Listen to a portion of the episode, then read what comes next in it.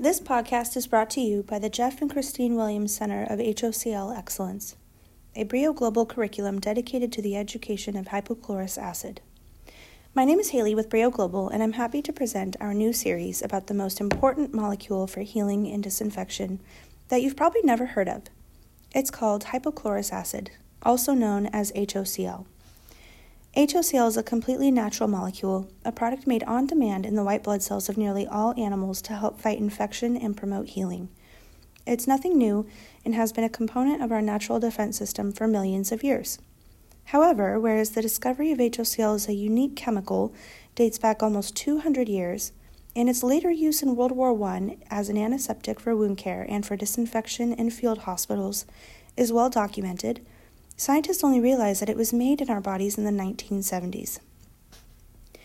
So, where we thought it was just a useful chemical discovered in France around 1834, it turns out that HOCl is a really important part of how our bodies naturally fight off invaders. Inside us, our white blood cells are designed to defend us, and those cells, neutrophils, produce HOCl through a process called phagocytosis. HOCl is the front line of our defense system. It serves the dual purpose of fighting all types of germs that try to invade us bacteria, viruses, and fungi.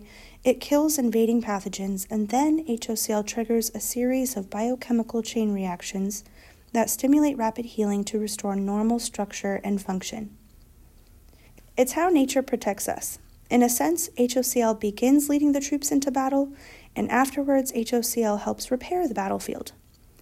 It's cool enough to learn that a chemical like this exists inside every one of us, and it's even more cool to realize that HOCl was created for the express purpose of keeping us safe from any infectious diseases.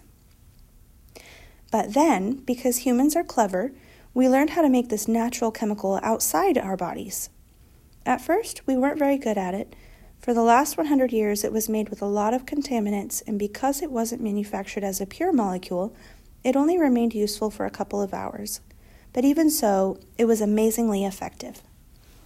When HOCl was used on the battlefields of World War I as an antiseptic, it was used to treat amputations and shrapnel injuries and burns and saved a lot of lives.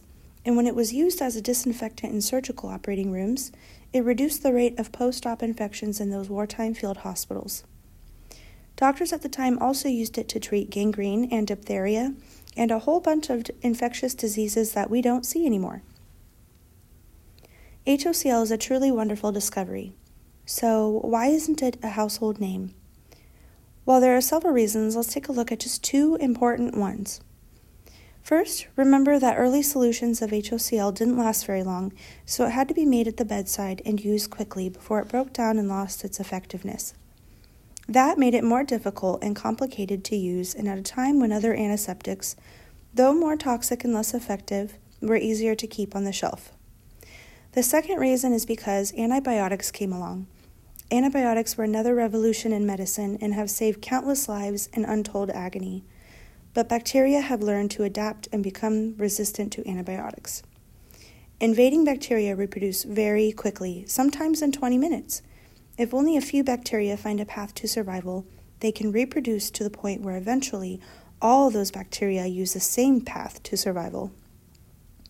The term for this is antibiotic resistance, and we are now seeing antibiotic resistance in hospitals all over the world. HOCl is not an antibiotic. It's a natural biochemical, and it works because it sort of dismantles germs by stealing electrons from their molecules. Imagine a warrior stealing the shield and the sword from an enemy. That's HOCl. Its mode of attack is a unique process, and in 100 years there has been no sustained evidence of resistance to HOCl in any virus, bacteria, or fungus.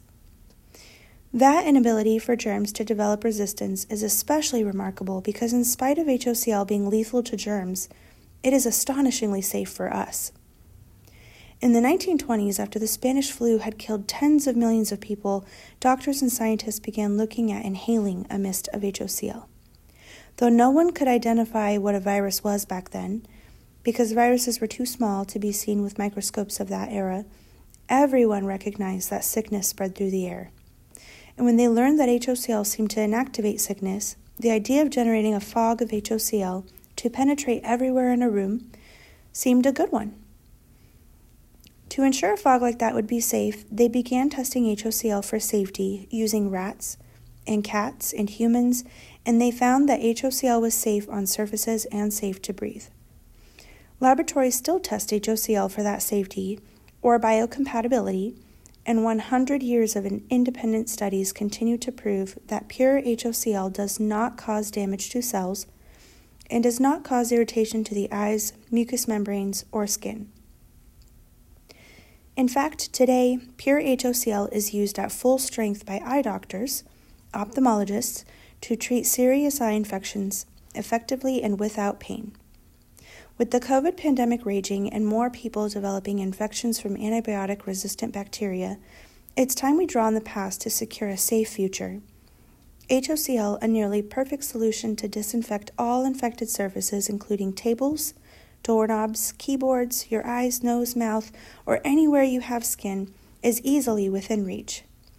We'll talk more about HOCl in other podcasts. It's an amazing molecule, and we've made it our mission to share everything we've learned about it. Thanks for joining us. Stay tuned for our next podcast.